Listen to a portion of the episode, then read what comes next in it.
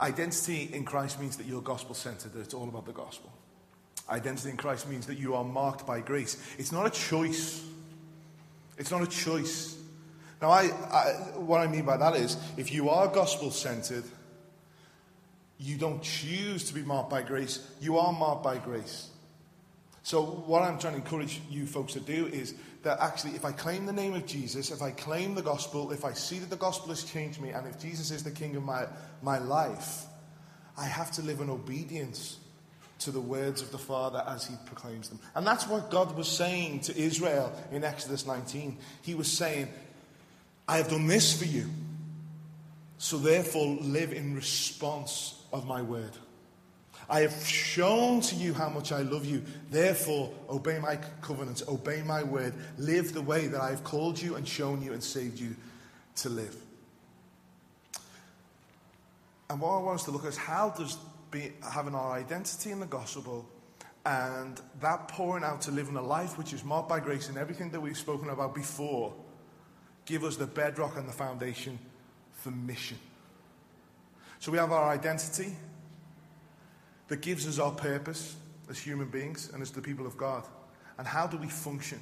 So the function and purpose are actually come together. Our identity determines our purpose and our function as God's people. Turn in your Bibles to Exodus 19.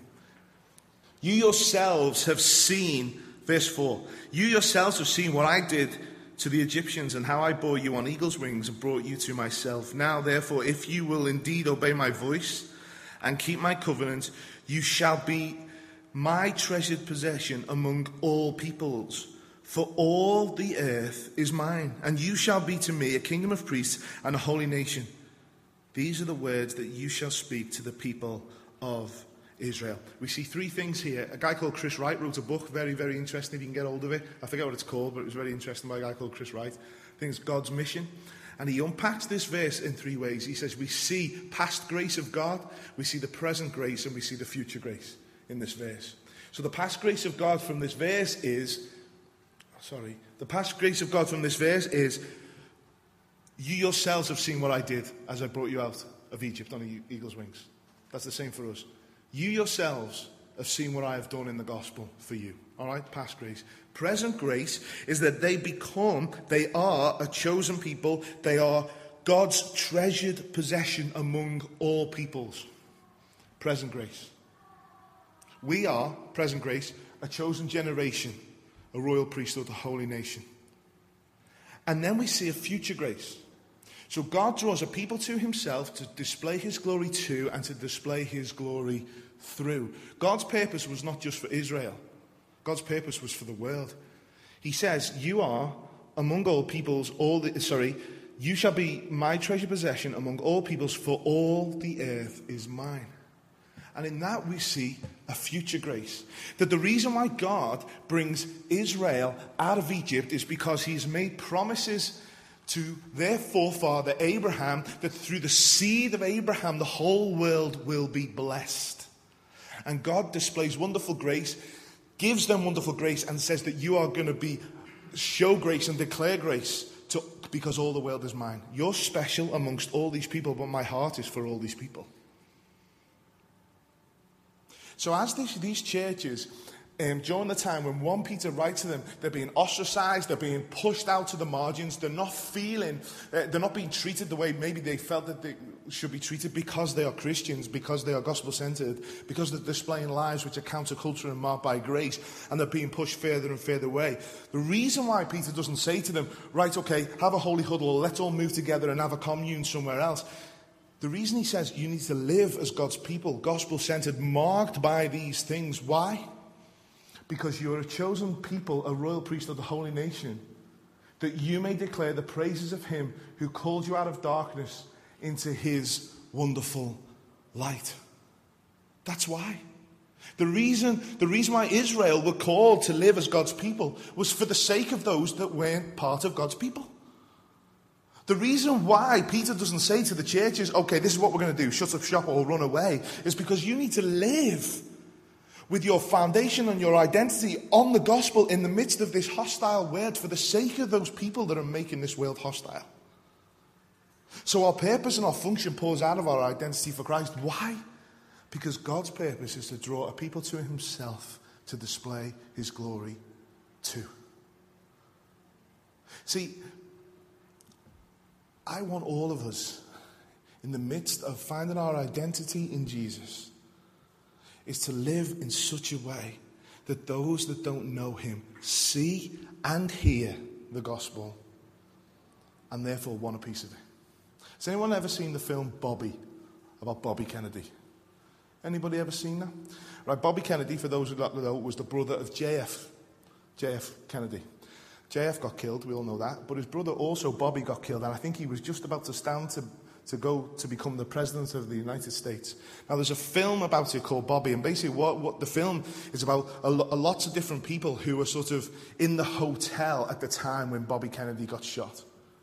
And there's this one guy who's a Mexican guy who's working in the kitchens, who's got a job, and he's there and he's moaning about everything.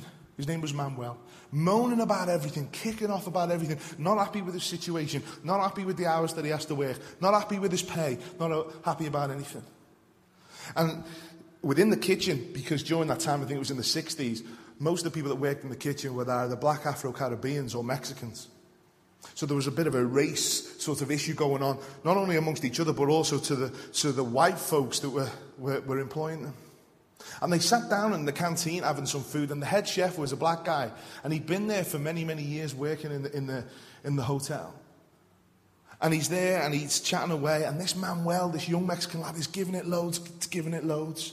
And he starts saying on that we're like the, the Mexicans are the new slaves in America, and uh, he's going on like this and moaning.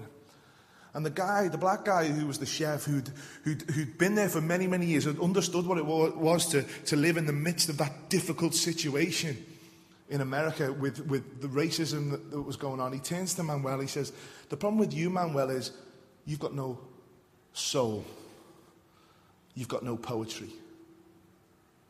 The problem with you, Manuel, is people don't look at you and say, Look at that guy, Manuel. Look at the way he lives. Look at the way he talks.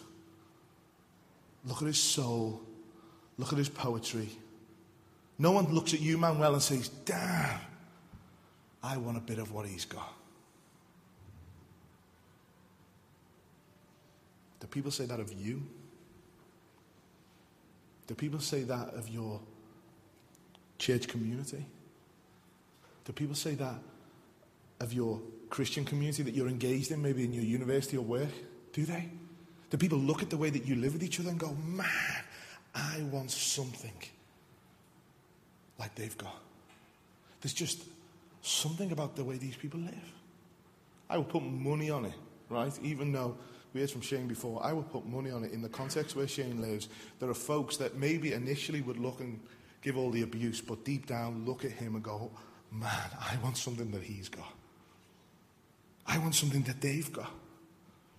And that was the intention. Why? Who, what, who, who was it? What was it that they had? They had Christ, and they have the gospel, and they have a firm foundation and identity. See, our purpose and our function as being the people of God is to be on mission. Evangelism is not something that we do in a week or in a period or, or, or a time in the week. Evangelism and being a witness for the glory of God, being a people who, who proclaim the excellencies of God in the way that we live with each other and the way we live in this community that called us out of darkness into light. Do we get that? Do we understand? We have been called from darkness into light. Therefore, we who are in the light, who are of the light, need to live in such a way that shines that light on, that dar- on the darkness that we live in. We, that, that's more than just doing a mission week once a week, people. Isn't it? It's more than turning up or doing something. It is a change in the way that we live in response to the wonder of the gospel and who we are in Christ that should change everything. So every area of our lives becomes a mission opportunity. Every area. You know, the, the danger for me as a, as a pastor of a church is that I think that I, I, you know, I'm the guy that's doing all the mission and I'm, you know, the danger is I could sit in my office all day, every day, preparing to speak to Christians on Sunday. That's not a great example. Could be. We have a responsibility to declare the excellencies of God to those who do not know Him. That's our purpose. That's our function. So if your identity is truly in the gospel, you will live lives that are marked by grace and you will be people who are on mission. Don't put your hands up, but answer it in your own heart. Which non Christian person or people are you praying for?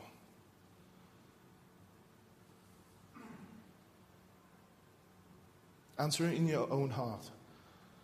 When was the last non Christian person that you intentionally pursued for the cause of the gospel?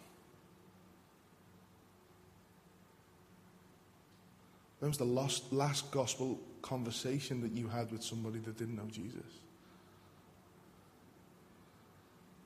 I'm going to confess something. I had lunch on my own. Don't feel sorry for me. It's nice sometimes. In TFI Fridays. Is that what it's called? TFI Fridays? And um, I sat there and the girl come up and she served me and obviously felt a little bit sorry for me because I was sitting on my own having my dinner. I always tell my wife that because she can't cope with that. You know, you go for a restaurant and we see someone on their own, or you go to the cinema and they could walk in on their own, and she's like, oh, look at them. So I always let her know because I know she'll be, you know, feeling, feeling for me. But the girl came up to me afterwards and, you know, she's taking, my, the money to pay the bill, and she goes, uh, so what are you doing for the rest of the day? Do you want to know what I said? I'm just doing something with a group of people back end, at the back end of Escape. That's what I said. And she went, oh, that's great. She didn't ask me any more questions. I was glad of that. All right. And then I walked down and I thought, I'm going to stand on a stage and tell these people that we need to take every opportunity to share the gospel. I could have said, I'm telling a gang of young people about Jesus. Do you want to know about him? And I didn't.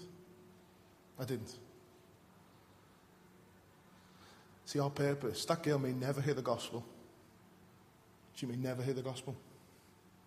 And that was the opportunity for me to share something with her and I walked away. Now, we can all say that, can't we? We're, there's countless opportunities for that. Because in that moment, I was ashamed of my identity being in Christ. I was.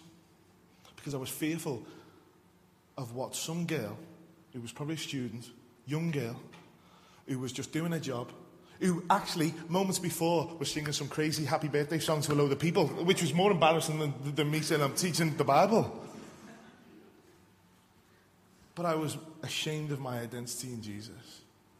That stumped my opportunity to share the gospel with this girl. Now, that story can be just retold and retold with all of us, can't it? You know what I mean? We all do that. We're all fearful of it.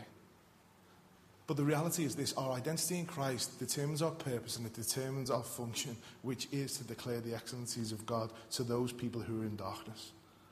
Why? So that they can come and enjoy and be part of the kingdom of God just like us. Just like us.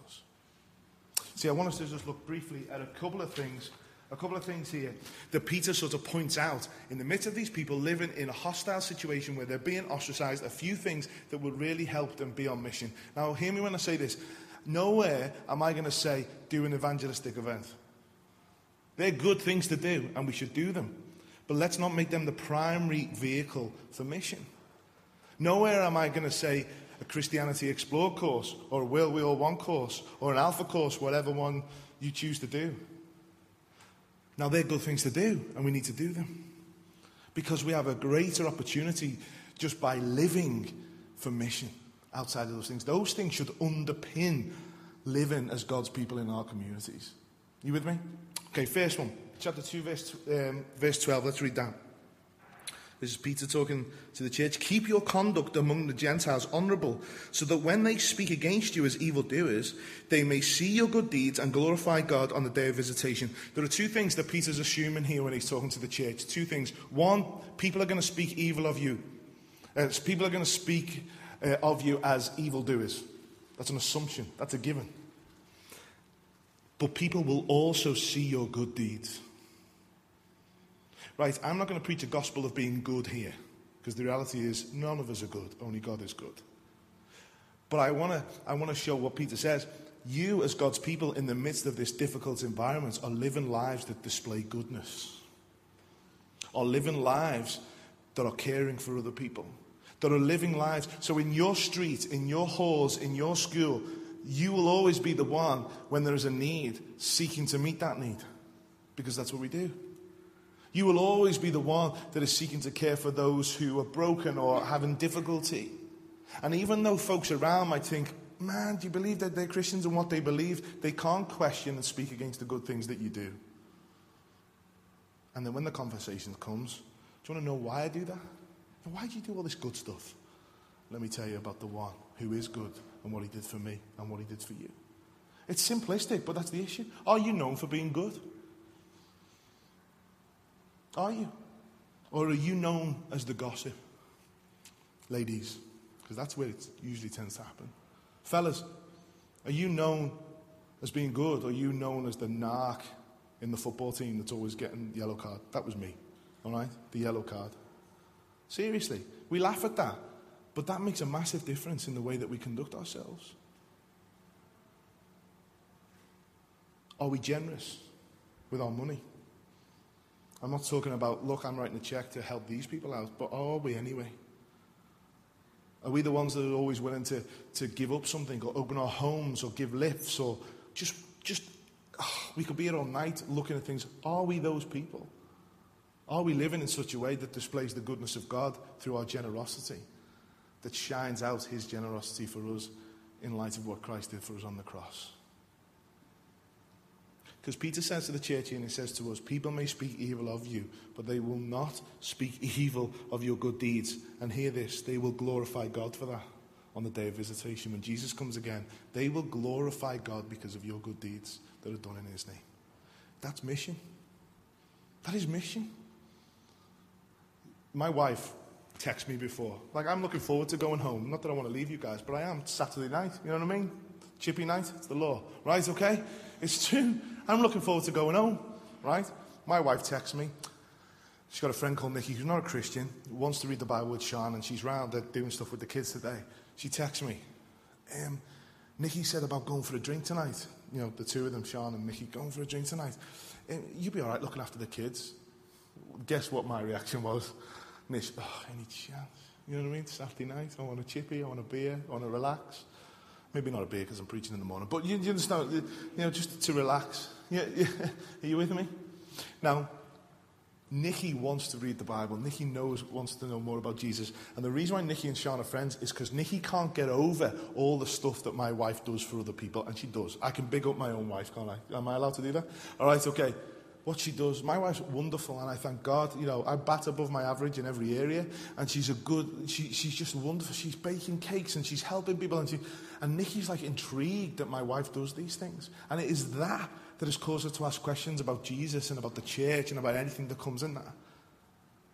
And when I, re- you know, I, I, I thought I was like, not a problem, love. You, you go and have a drink.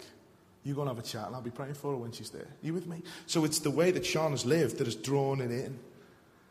And God is glorified in that. And God will be glorified in that when Jesus returns through our good deeds. That is mission. And it's not an issue of let's care for people. You can care for people all the way to hell if you don't tell them about Jesus. It's not about preach the gospel and, if necessary, use words. I'm not saying that. What I'm saying is that actually what we proclaim should roll out of what we practice, and what we practice should roll out of what we proclaim.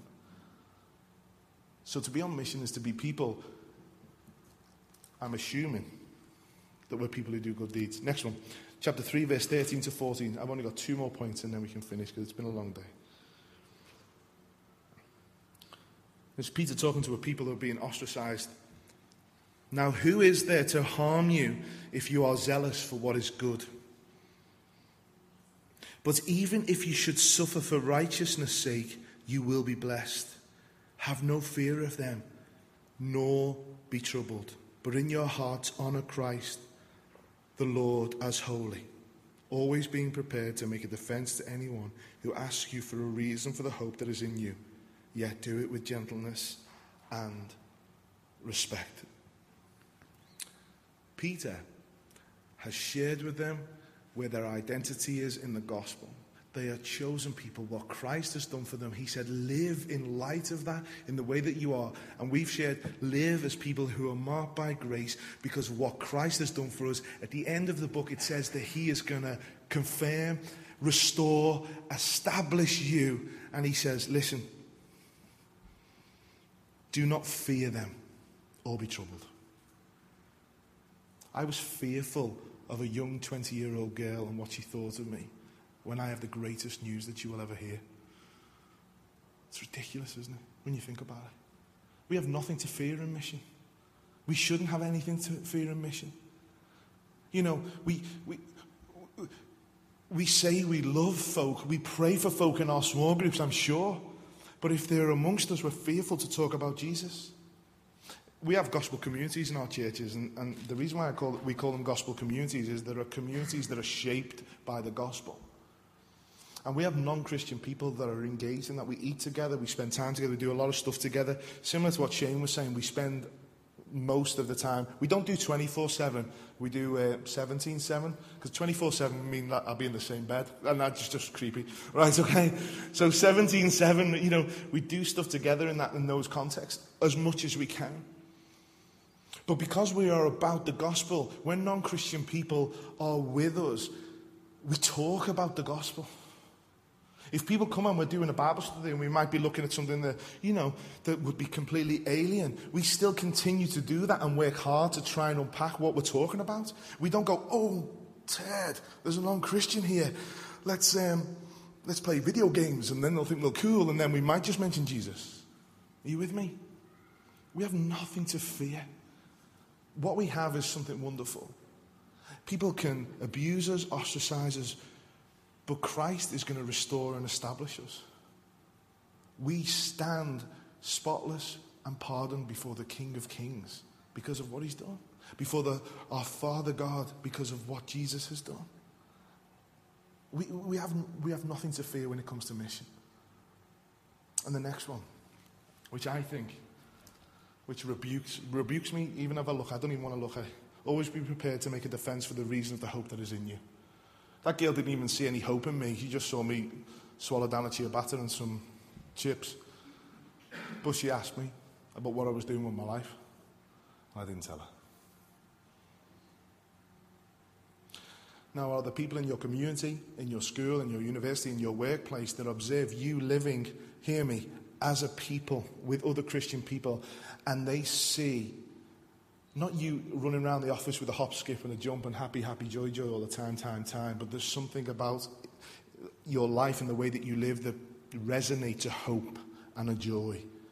And they're like, you know, in the midst of this recession and everybody's having job cuts and you can't get a job, how, how come you and the, the people that you're in church with seem to be have a bit more hope than me? What is it? Make a defense. The, way you, you, you and your wife have really grown to love each other more in the midst of losing that child. What is it? Be ready to give a defense for the gospel. How is it that in the midst of all this difficulty and this, this, this the world, our world seems to be falling apart. You, you, you keep talking about Jesus and you keep talking about having a trust in Him and you keep talking about this load of codswobble and all this sort of stuff. Let's be ready to give a defense. See, the issue is this, and what, I, what I'm getting to here is that if people don't see you living as a Christian, they'll never ask you the question about your life. My challenge to you, my challenge to me is how many of us are living in such a way that our non Christian friends would ask us to make a defense that the hope is within us? How many of us? How many churches do we attend? Will people go, There's something about these people? Yeah, they sing crazy songs and the fella up there talks for too long. There's something about them. I want to know more. There's something about these people, man, I want a bit of. That's what mission is. Now, let's go back to what I said at the beginning that I believe in my lifetime, okay, I'm 34. So by God, I'm praying that I've got, you know, maybe another. Don't see many fat men over 60, do you? So maybe like a, a, another, you know, another 30 years. That's not a long time. When you're 20, you think it is. You know, when you're 40, you realize that it's not. Got 30 years. Everything that we think is mission at the moment, which it is, but what we make primary could be removed. You can't tell people about Jesus in public. You can't have kids in your room and tell them and do kids stuff. You could not do this because this is a public building. And those days, I believe, could be coming. So, therefore, what does it mean for us? What opportunities has God given us just where we are to do that? Can we live as a community of people that others, just in the normal things of life, are asking us the questions what is it about the way that you live? And you can share, well, listen, my hope and my identity is in this man called Jesus.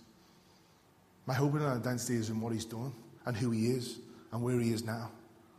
And the reason why we live like this is because of him. Let me tell you about him. Are you with me? We say we speak a language, we don't understand the language that our culture lives by. Really. Many of us have been, well, many, a number of people in this room have been born into Christian homes.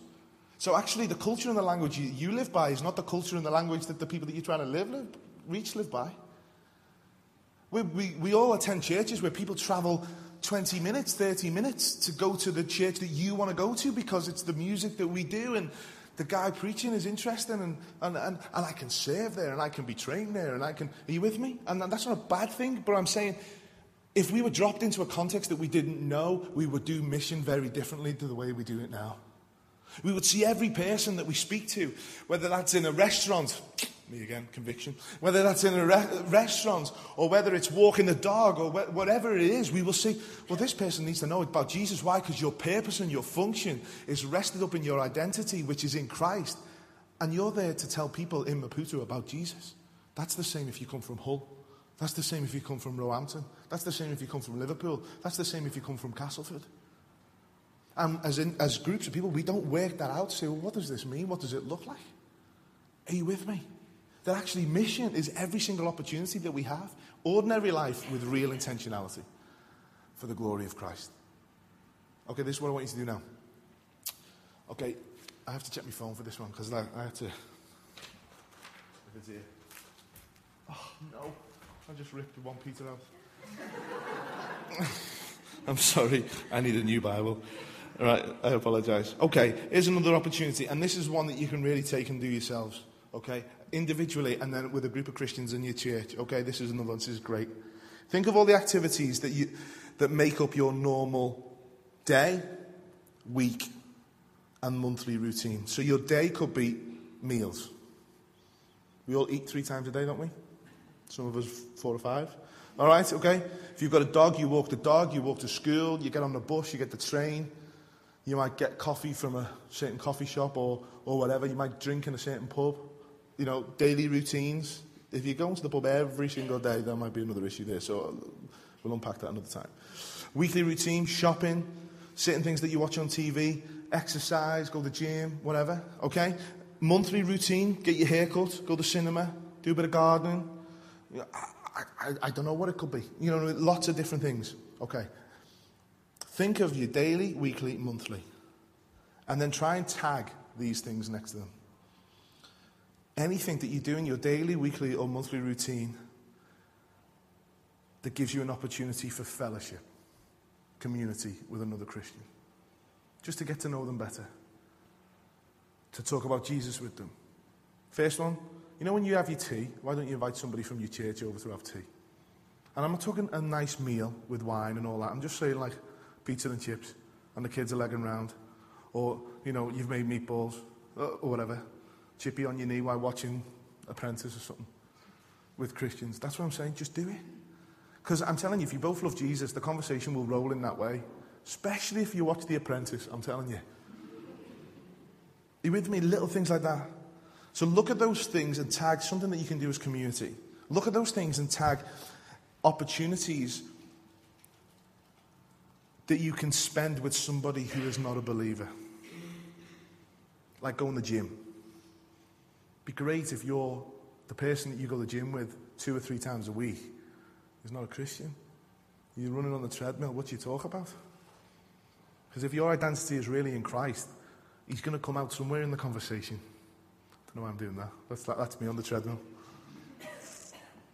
And the third one what of those activities that you do daily, weekly, monthly that give you an opportunity for a conversation about Jesus? Walking the dog. I used to have a dog 13 years. We had to have him put him down about six weeks ago. Devastated I was. The amount of gospel opportunities I had. I walk my dog, right, every day in the same place with the same people. The amount of conversations I had just to talk about Jesus, just in every context. They saw me going from a policeman to work for a charity to become a pastor in those 13 years. Imagine the conversations for these folk. Are you with me? That's mission, people. That's mission. And you know the wonderful thing about all those things? For them to be effective, we don't do them as individuals, we do them as you're a chosen people. You were not, you were, uh, once you were not a people, but now you are the people. Mission, yes, some of us are evangelists, but mission is not about individualism. Mission is about doing it as a people. So when you're having those conversations in those daily routine, when you're taking those opportunities to really live out your purpose and function with your identity in Christ, you're doing it whilst people are praying for you. You're trying to introduce them into the community that you're living in. Then the challenge comes are you living in community with people who are Christians? Please. You want to see your city won for Jesus, you have to live in community. You want to see your city won for Jesus, you've got to tell people about him. Why do we engage with our neighbours in our church?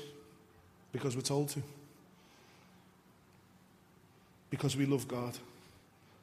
Because in a gospel centered community that is marked by grace, people ask, people are intrigued, and yes, some do and will reject and be offended, but some see and say, I want something, some of what they've got. I want to be part of what they're part of. I want to know this Jesus, Jesus that shapes the lives of these people. Identity in Christ means you're gospel centered. Identity in Christ means you live lives that are marked by grace. And identity in Christ means that you are on mission. Because if Jesus is the king of your life, people, you will truly live differently.